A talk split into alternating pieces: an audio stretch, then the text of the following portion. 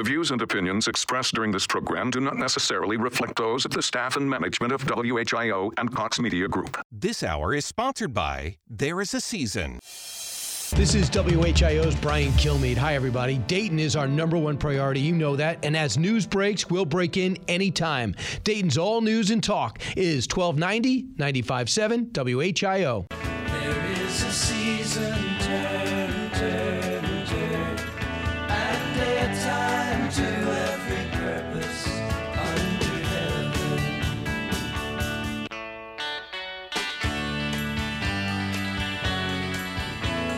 Welcome to There Is a Season, the show about how we change, how we age, and how we care for one another. I'm Bob. And I'm Gloria. Thank you for taking some time to be with us today. We won't be taking calls for this show, but you can write to us at any time at Bob and Gloria at thereisaseasonshow.com. Well, this has certainly been the summer of protest as we've uh, all been exploring issues of justice, issues of race, issues of law enforcement and the role that law enforcement plays in our society, issues of economics, and a recurring call for socialism, especially by our younger citizens. We've also seen chaos and turmoil in our streets as protests and marches have turned into something else, with well organized and well funded groups taking advantage of what seem to be lenient city leaders and, in some places, hesitant police forces. Much of that turmoil has, as you've seen, been directed at private and public property, including the defacing and damaging of buildings, and particularly the destruction of statues. Some of the violence has been perpetuated by opportunists and a general condition of lawlessness, leading to the injury or death of many innocent people, including children. Now, even if you leave the more reckless, opportunistic actors to the side for a moment, and there have been plenty, in other words, those who would take advantage of any civic disorder or a catastrophe, like a weather catastrophe or an earthquake, or any other kind of social unrest, there's always people who seem to come out of the woodwork for that. We can focus in on those protesters and rioters, many of them younger, white, degreed, unemployed or perhaps marginally unemployed or employed, depending on how you want to look at that. But there's a lot of rage. They seem to have a lot of rage and a lot of disrespect for authority, tradition, and history. There seems to be a total lack of knowledge of history in many of these cases as well. Yeah, and an, it seems to be like an, a lack of an ability to distinguish good acts from bad acts uh, in terms of some of our historical people, what I'd call throwing the baby out with the bathwater. There's a lack of an ability to contextualize or understand what may have gone on in history in the past. Uh, I see a lot of young people on TV forever applying today's, you know, new woke standards to yesterday's ills, uh, desiring change for change's sake, and continually looking to radicalize and agitate and tear down the establishment, kind of like we had in the, you know, in the late '60s, early '70s. There seems to be a lack of an appreciation for the fact that some of these issues that people are complaining about today have been deliberated in the past. Uh, they've been researched. There's been philosophical discussion. There's been debate. We had different customs, and there's been an evolution that's gone on, you know, just to get to this point.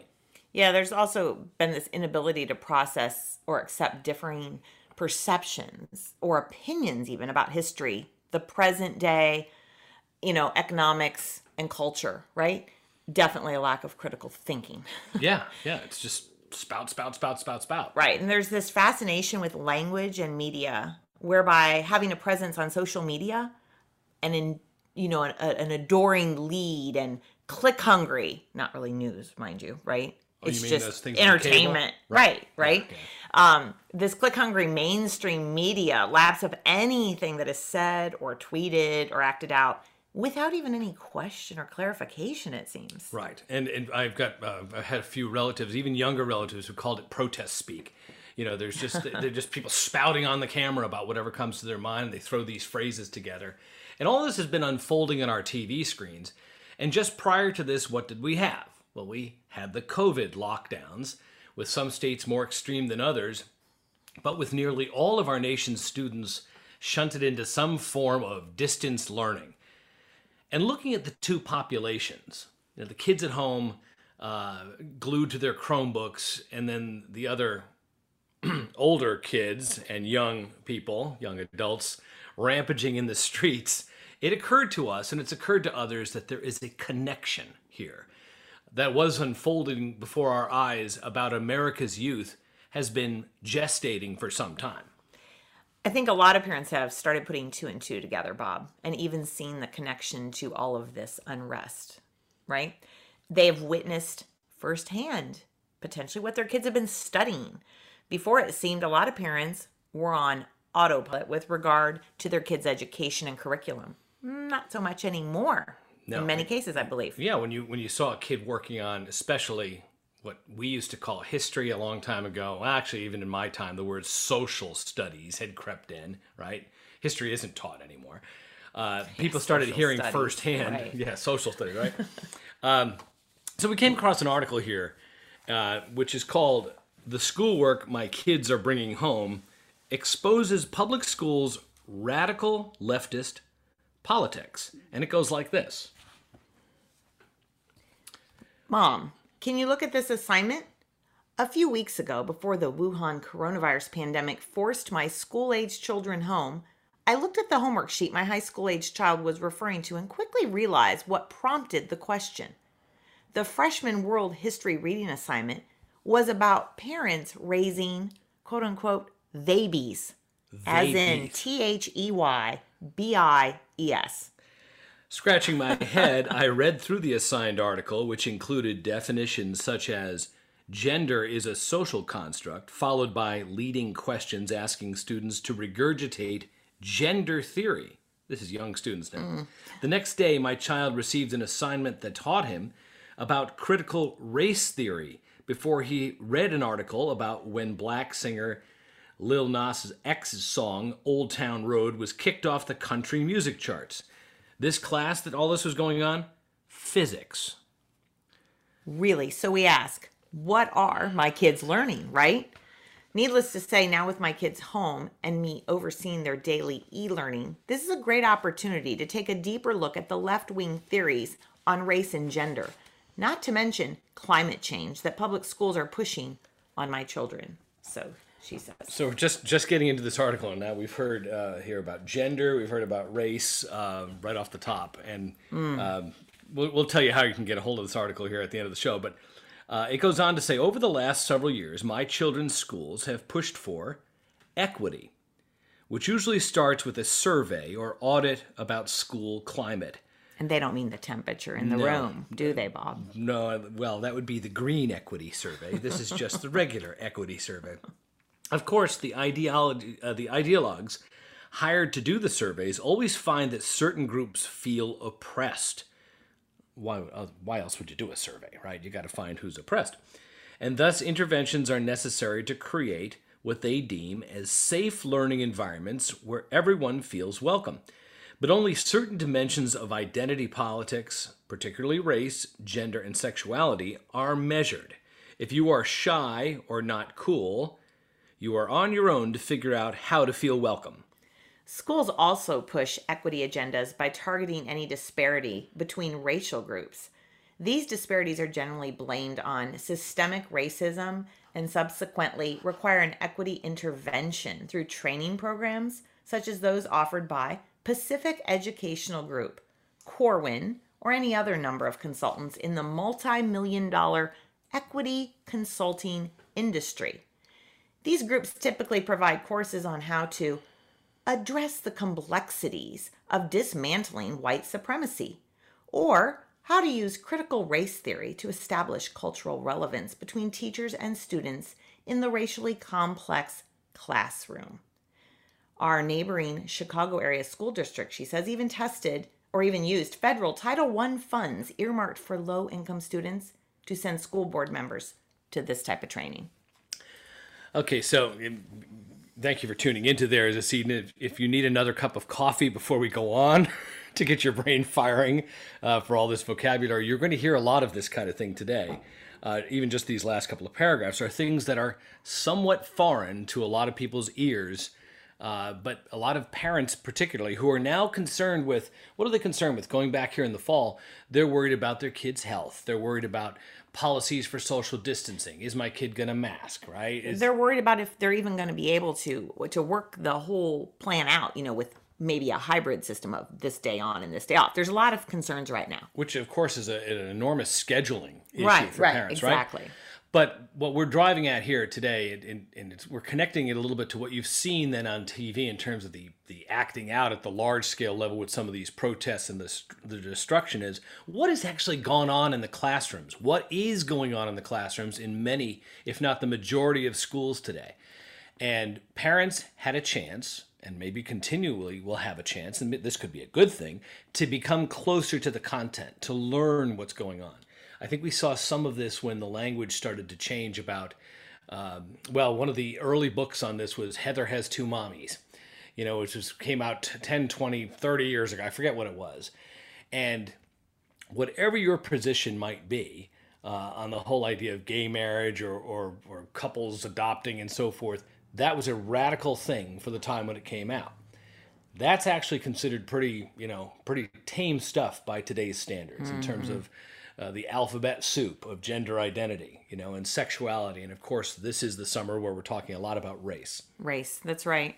Yeah, I even remember, Bob, when my son was in kindergarten, who's now almost 28, that they were told one day, point blank, you cannot say to anybody, you know, you need to sit Indian style because that offended someone. Right. So it was crisscross applesauce. Yes. I mean, it, it's really just gotten, it's crazy. So there's well, it, it- and it's going on now. There's a, a debate again this summer about whether the Washington Redskins in, in the NFL, who have been, and the Cleveland Yeah, Indians, have been holdouts. Uh, and I guess you can have some of that debate, but our question and what we're focused on today is how did we get here? What is the education that is creating this environment where these are the main things that kids are hearing so much about, often at the expense of other kinds of learning? Right. Well, what they found here, and we'll, again, we'll share this article. It's called The Schoolwork My Kids Are Bringing Home. Uh, they talk about these equity programs and how they hurt students. It goes on to say My children's high school defines equity as, quote, every student should have access to the resources and educational rigor at the right moment in their education, regardless of race, gender, ethnicity, language, disability, family background, or family income. Now, at first glance, that sounds good. Any decent parent would be horrified if the school were denying their kids the resources they need to succeed. But if you read further, you find language that states equity quotes, uh, quote, confronts systems of advantage and disadvantage based on race, culture, uh, their background, gender identity, sexual orientation, ability, socioeconomic status, religious beliefs, and other forms of identity. And if that sounds like Marxist identity politics, well, it is. equity at its at its core is based in left-wing critical race theory that assumes institutional racism and oppression pervade every corner of society and necessitate the redistribution of resources based on quote oppressed status it is it is sold as a warm fuzzy idea of helping kids succeed but it serves as a gateway for training teachers on how racist they are, reducing academic standards, exchanging traditional cur- curriculum with more culturally relevant material, and fomenting resentment between groups rather than promoting the safe school climate these equity plans say that they so desire. So, have you taken a look at your kids or your grandkids' curriculum? Has this uh, COVID season uh, or the sum, you know, now this summer of unrest prompted you to look into what your kids have learned? Have you noticed changes in your kids as they become young adults about what they say and what comes out of their mouths? We'd love to know. Write to us at Bob and Gloria at thereisaseasonshow.com as we talk about this and more when we continue. We'll be right back. You're listening to There Is a Season on AM 1290 and News 95.7, WHIO, Dayton's News and Talk. It's an Ask the Expert weekend on Dayton and Springfield's 24 hour news, weather, and traffic station, 1290 and 95.7 WHIO, Dayton's News and Talk. Welcome back to There Is a Season. I'm Bob. And I'm Gloria. We're talking today about what's going on in our society this spring and this summer and whether there's a connection between what is unfolded in the streets, where it seems that not only is there righteous anger and protest, but there seems to be a staggering lack of respect for history, a lack of, you know, no knowledge of history, as you've seen this indiscriminate trashing of statues. We're also wondering what are kids being taught in school, and some parents have been able to get firsthand knowledge of that by listening to what their kids are doing in a way they haven't in the past. So we're talking about an article called "The Schoolwork My Kids Are Bringing Home," and how it exposes public schools' radical leftist politics. It's by a lady named Beth Feeley, and we'll tell you where you can get this article a little later on. But it continues. Equity is even being used today as an excuse to not teach the coronavirus or to not teach during the coronavirus pandemic, such as in Washington state and Philadelphia. If you can't teach all kids equally, well, don't teach at all? Really? Thankfully, these schools are rethinking their strategies after the Department of Education issued this memo. They could look at the KIPP Academies, a leading charter school network which serves low income and rural students. It is distributing Chromebooks and even using buses to distribute and pick up paper based assignments where students lack an internet connection. The worst failure of these so-called equity programs, which are faced uh, are, are focused so much on identity and this redistribution of resources to kind of ameliorate some of these perceived shortcomings or or oppression, which is identified anyplace, is that they don't improve student performance. In Evanston, Illinois, a district student performance uh, measurement there dropped after their school board introduced its radical equity program. This is the same district where teachers heard a presentation on why meritocracy is a myth. In other words, striving for any kind of achievement or competing for any kind of thing based on your own natural skills, it's somehow a myth. How does that benefit a child trying to climb the economic ladder? So she continues schools are likely to continue e learning efforts in the upcoming weeks and months as we continue through the pandemic. Parents, use this time when your children are home to find out what they are learning. It will be interesting to see how many parents discover that kids do not have to be in a classroom to learn and that they have options, especially if the curriculum in their schools is pushing fringe race and gender theories on their kids. So, when we come back after the news, we're going to talk about something a little bit different but related to this. We urge you to get a hold of this article. Again, it's called The Schoolwork My Kids Are Bringing Home and How It Exposes Public Schools' Radical Leftist Politics. Beth Feeley, F E E L E Y, is the writer who put this together as part of its 1776 effort.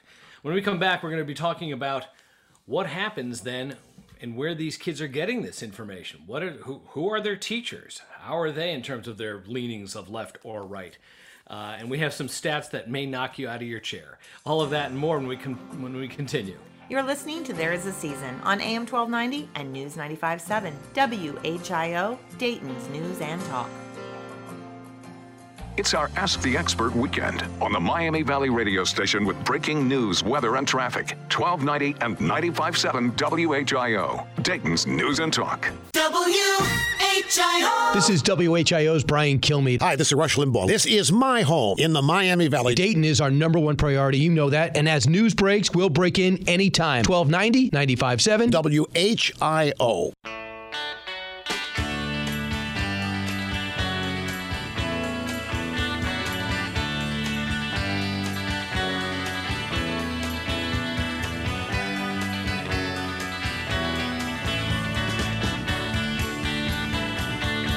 Welcome back to There Is a Season. I'm Bob. And I'm Gloria. Remember, you can catch this podcast and any podcast out at thereisaseasonshow.com a few days after it's airing. You can also write to us at Bob and Gloria at thereisaseasonshow.com or use our handy In Touch tab at the website if you'd like to comment on this program. We're talking today about the connection between what you've been seeing out there in the public and hearing a lot about in the streets this year. We're not so much focused just on the the question of race or what happened with George Floyd, but we're, we're talking about the larger reaction, what has seemed to go on, and we're not even talking about the opportunists and the people who just want to loot and and violence for violence sake, but a lot of this stuff that we've been hearing about socialism and, and unrest and the tearing down of statues and all, and all of that, right? Right. And, and and and for me even in speaking with people that I know, their their shock and awe in hearing that their supposedly conservative, you know, reasonable thinking says, "Oh, well, absolutely, mom. Look what's going on." Where did they get these ideas? You mean the That- kids that- of the- yeah, that people- it's okay yeah. that it's justified. Right. That's it's just shocking, I think, to so many, and we wonder where did all this come from.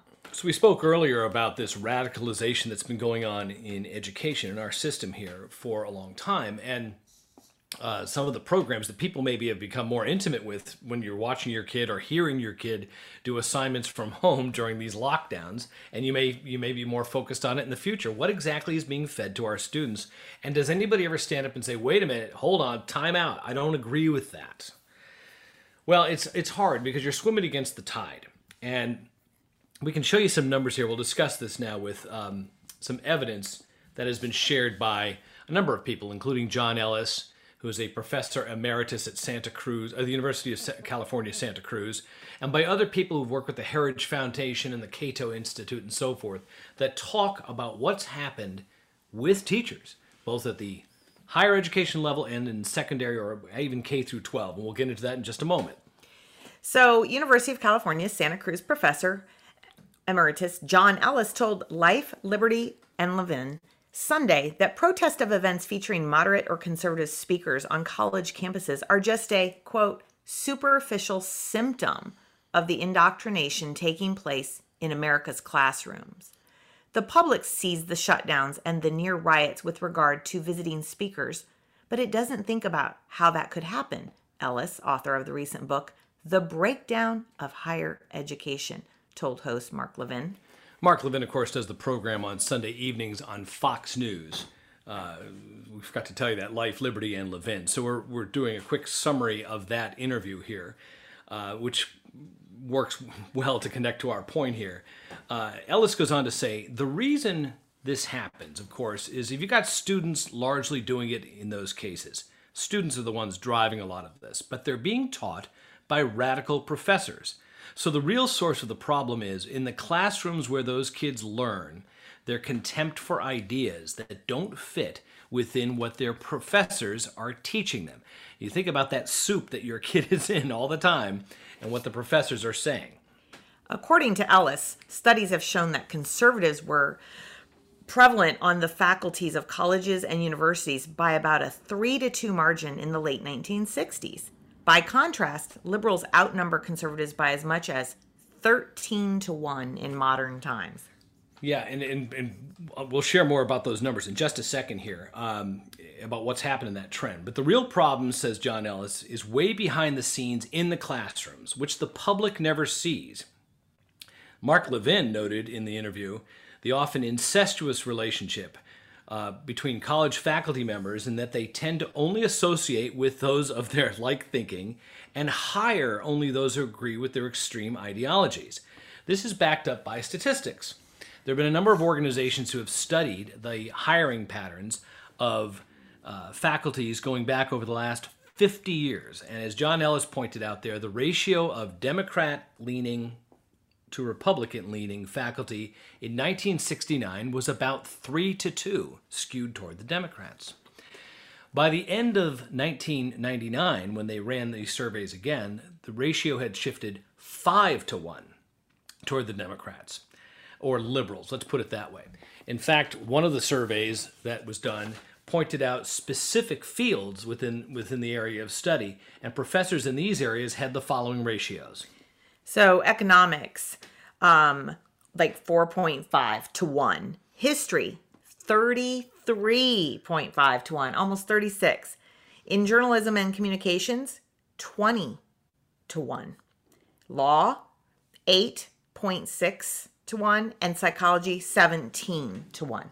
So think about your young college student there who may have studied economics, history, journalism, law, or psychology. And may I throw in also that it is, it is really occurring also in the hard sciences. You find this sometimes in biology. You find it in, in physics, as we mentioned earlier in the show, in chemistry, in math. You wouldn't think you'd see this kind of skew where the, where the faculty members themselves are so heavily skewed to one side. But the numbers right now, according to statistics, where they survey about 7,000 professors a year, say the ratio is about 13 to 1. In certain parts of the country, it's even higher. It's 28 to 1 in New England. What's even scarier that John Ellis points out in that interview is the hiring that a lot of full time faculty have now done for assistant and associate level positions, where the ratio is 48 to 1, leaning left to right. Wow. So, if, have you suspected that there's something weird going on in college when your kid goes off to get their experience? Well, your suspicions are confirmed. The hiring is skewed massively to one side. Right. And Ellis agreed and predicts that colleges will soon become a complete monoculture with unhealthy results for our society. Yeah. I so, mean- so that's happening there. Now, the, the scary thing is it's also happening kind of at the the, the lower levels. Why have uh, we have another article here called "How America's Children Became Progressive Political Activists"? This appeared with the Federalist, and it asks the question: Why have many of today's young people become so politically active, particularly for far left causes? Well, they talk about what's going on with a lot of American youth, and they've done a lot of studies about this. Trends show America's kids becoming farther left. The New York Times ran a story in early 2019 documenting that Genzers and millennials are more progressive in their political outlook than even baby boomers, especially on social issues. Pew Research Center did a national study published in 2019 of almost 11,000 Americans of the silent generation baby boomers, Gen Xers, millennials, and Gen Zers. Generation Zers. Well, I call them Gen Z. But that's fine, But okay. It found. Does anybody even know what all these are? Right. We did that show a long time. ago. Right. It found that millennials and generation it was Zers as well. Oh, I like Genzers is pretty good. We'll go with Genzers were farther left than earlier generations, and that even Republican-leaning members of these groups were more leftist-minded. The question is, how has this changed? Why has this changed? The easy answer is that so many young people are enrolling in colleges and universities, where their left leaning professors are strongly influencing their points of view.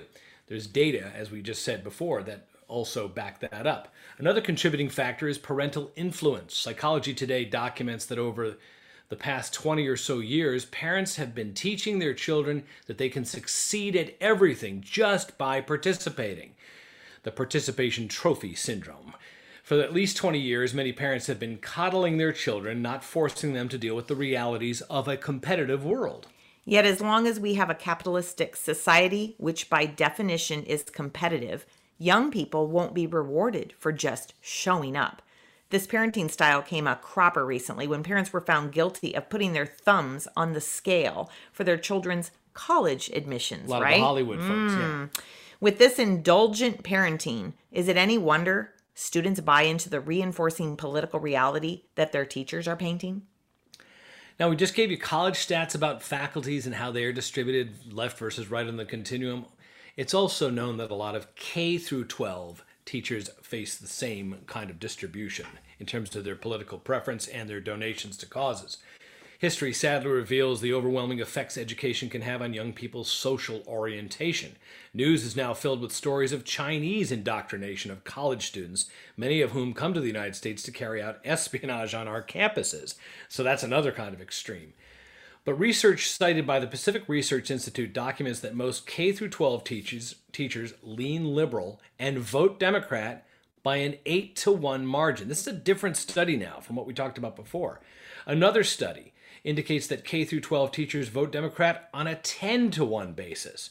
Teachers unions are overwhelmingly leftist and fund the Democrat Party exclusively, supporting its social agendas. So, a good example of this is teacher strikes, in which teachers abandon their jobs, often for weeks, forcing administrators and temporary teachers to cover their classes. In 2019 alone, there have been teacher strikes in Arizona, California, Virginia, Connecticut, Colorado, West Virginia, Kentucky, and Oklahoma. And teachers are not the only education strikers. It has been estimated that in New York alone, more than 1.1 million students went on strike from their schools on September 20th in support of the United Nations Climate Action Summit. And of course, that was sanctioned and, and okayed by the school administration and by the board and by the superintendents in these areas to allow a million students. Would you see the same thing for the right to life protests in January every year? No, you would not. So there's definitely a skew here if it's an environmental concern. Right. So there, there's a double-edged sword uh, also of social media and how it affects our young people today. Young people have grown up with and become inextricably attached to social media. And when coupled with their desire for both belonging and attention, they're easily exploited for a lot of these woke causes. They want to identify with them. Right. For example, leftist help fostered the National Gun Control March for Our Lives event organized by Everytown, the Brady Center to Prevent Gun Violence, and the Giffords Law Center to Prevent Gun Violence. It was abetted by 42 West, a national public relations firm, and received funding from Michael Bloomberg and Delta Airlines, which provided more than 1,000 free tickets to Washington, D.C. for participants. Tellingly, Everytown's motto is, quote, to harness the power of young people across the country to fight for sensible gun violence prevention policies that save lives.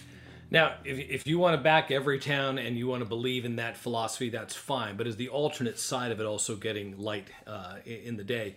Uh, nowhere was mentioned, for instance, in this entire thing, uh, the deeper reason for a lot of these gun deaths. That was brought up by Andrew Pollock, who was the father of Meadow, one of the victims in the Stoneman Douglas shooting uh, by Nikolas Cruz in Florida.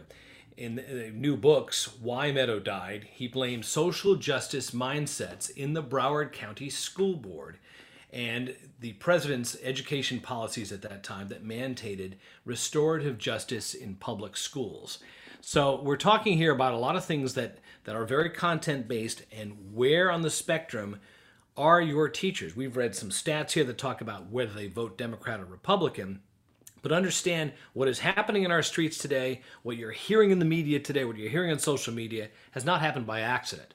It's been inculcated, it's been um, pushed down a lot of times by teachers, and it has been for the last 10 to 20 to 30 years. Actually, it goes back more than that, but that's, you know, we'll have to get into that on another show. Such an easy platform for it, right? They spend most of their time in a classroom. Right. Right? We'll be back with more right after this. You are listening to There Is a Season on AM 1290 and News 95.7 WHIO, Dayton's News and Talk. It's our Ask the Expert weekend on the Miami Valley radio station with breaking news, weather, and traffic. 1290 and 95.7 WHIO, Dayton's News and Talk. Welcome back to There Is a Season. I'm Bob. And I'm Gloria. We've been talking today about the connection between what you're seeing this this summer of unrest. We can't call it the summer of love. It's anything but the summer of love. And what's what's been going on in classrooms here for the last it really goes back to the 50s and 60s, but that's a, a longer conversation. More recently, you, what people are finding is this enormous skew toward leftward ideologies, and we're encouraging you to take a look at your kids' schooling. Uh, but where's this coming from? You know, who's providing this? Well, it's the training that a lot of teachers are get, and even at the college level, when you talk about history, what's it called now? Social science. Social right? science, right? So, consequently, in these history courses, a captious approach to U.S. history is taken with an eff- emphasis on pointing out the social and economic injustices that, in the minds of liberal faculty members, define our nation's history. At the time, at the same time, in college, teacher candidates are immersed in the concepts of equality, diversity, and social justice in education. These core principles have, in many respects, become the foundational pillars of modern public education. And this holds not only for teachers, but also educational administrators. And this is spread to many, many walks of life. So a lot of this educational stuff, if you pull up um, one of the topics is the 1619 project uh, that is the New York Times has been involved in to completely redefine how our history is being taught to our young people.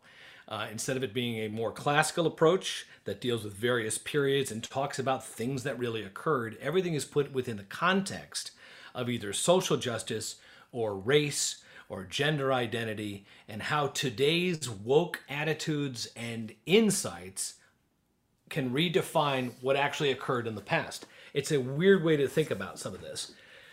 And with so many of our young people emerging now as leftist adults, what we have to ask is what is going to happen to our country 10 years from now, 20 years from now?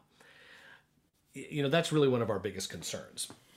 Yeah, as the Zen master in the Charlie Wilson's war film was found found of fond of saying, "We'll see."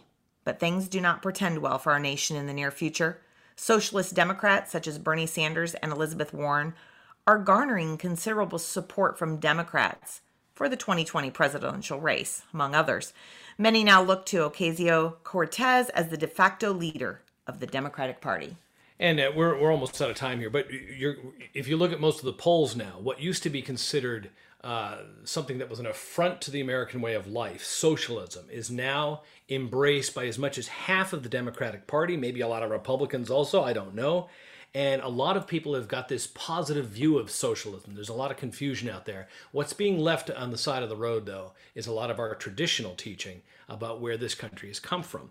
We have plenty more. If you'd like to know about anything we've discussed today, write to us at Bob and Gloria at thereistheseasonshow.com. That'll do it for us. Remember, dear friends, seek grace in every step and never regret growing older. For my friend and co host, Gloria Shanahan, who's not a far liberal, thank goodness.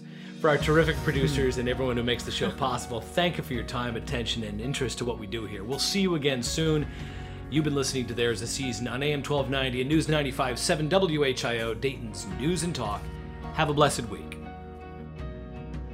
It's our Ask the Expert weekend on the Miami Valley radio station with breaking news, weather, and traffic. 1290 and 95.7 WHIO, Dayton's News and Talk.